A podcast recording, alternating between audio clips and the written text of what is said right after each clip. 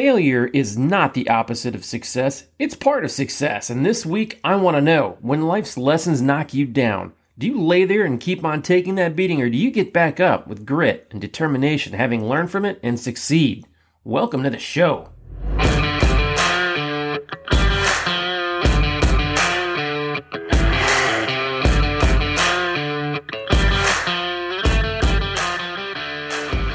Welcome to the Intentional Grounding Godcast. I'm your host, Coach Dombrowski. Thanks for joining me this week. I know the athlete that you're striving to become, and I know you've got a packed schedule of training, work, and school this week, but that's exactly why I've designed this 10 minute or less podcast.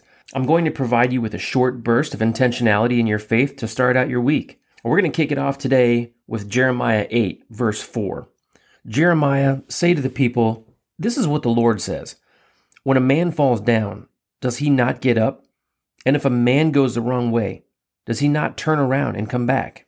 You know, we've all been defeated at one point or another. You may even be feeling that way at this very moment. And you know what? You're going to be okay. And I'll tell you why. Because you have grit and you have determination. But most importantly, you have your faith in God, your brothers and sisters in Christ to lean on. What do you guys think of when you hear that first verse?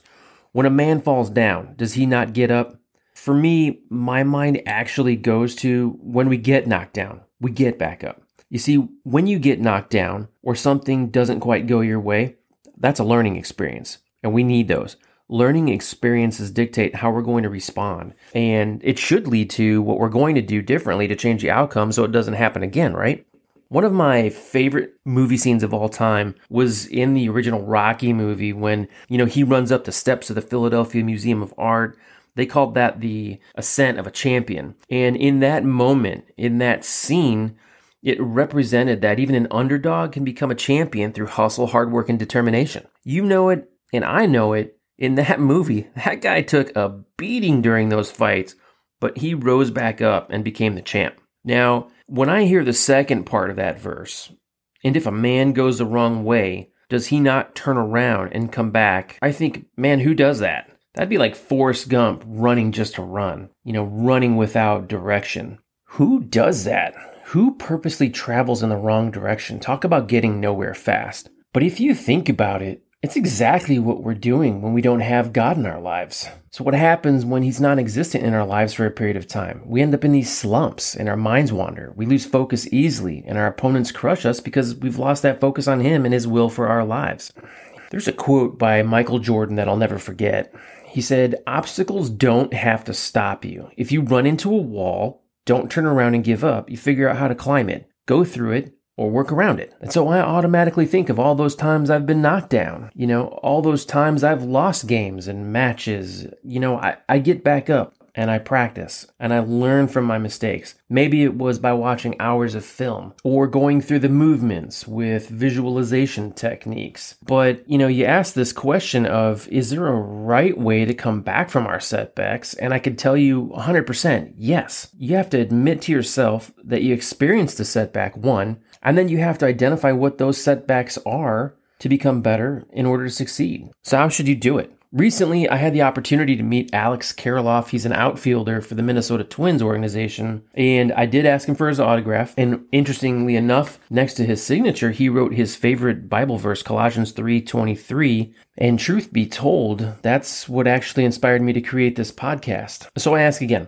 how should we get back up and press on? Colossians 3:23 says, "Whatever you do, work at it with all your heart, as working for the Lord and not for men." You see, Doing it with all your heart means to do it with enthusiasm and integrity. And now, integrity, defined in the dictionary, is the quality of being honest and having strong moral principles, moral uprightness, or the state of being whole and undivided.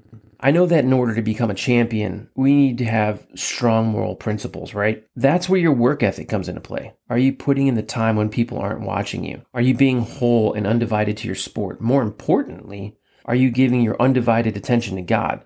Because I'll tell you this when life knocks you down, and it's going to, it's going to be much easier to get back up when you have that good relationship with God. In fact, when you have an amazing relationship with God, you'll find that many times, without even knowing it, He's been the one picking us up when we get knocked down. These are all lessons, my friends. You know, God is preparing us for something great. Something bigger, something better. We'll definitely get there by the grace of God, but we have to practice our faith diligently and with intention. My challenge to you this week is to journal for five minutes each day and write down when you felt defeated or knocked down and also write down one or two things that you might have been able to do differently to avoid the situation. And then I want you to thank God for that opportunity. If your situation was not avoidable, then I want you to have a conversation with God. Go to Him in prayer and ask Him to pick you up and show you how to create that positive outcome. He's going to lead you. Lord, thank you for always being there for us. Thank you for picking us up when we're down. We know that life is not always easy, and we know that we will fail when we stop trying. We know that there will be obstacles to overcome and situations that will set us back. And so we come to you for guidance and for wisdom. We ask that you be present in us always and give us the ability to glorify you in all that we do. In your name, amen. Thanks for kicking off the week with me. I'm looking forward to you joining me again next week. And if you've enjoyed the Intentional Grounding Godcast, be sure to subscribe and share it with your teammates and coaches. Until next week, be intentional and do it with integrity. I'll be praying for you guys. Let's go.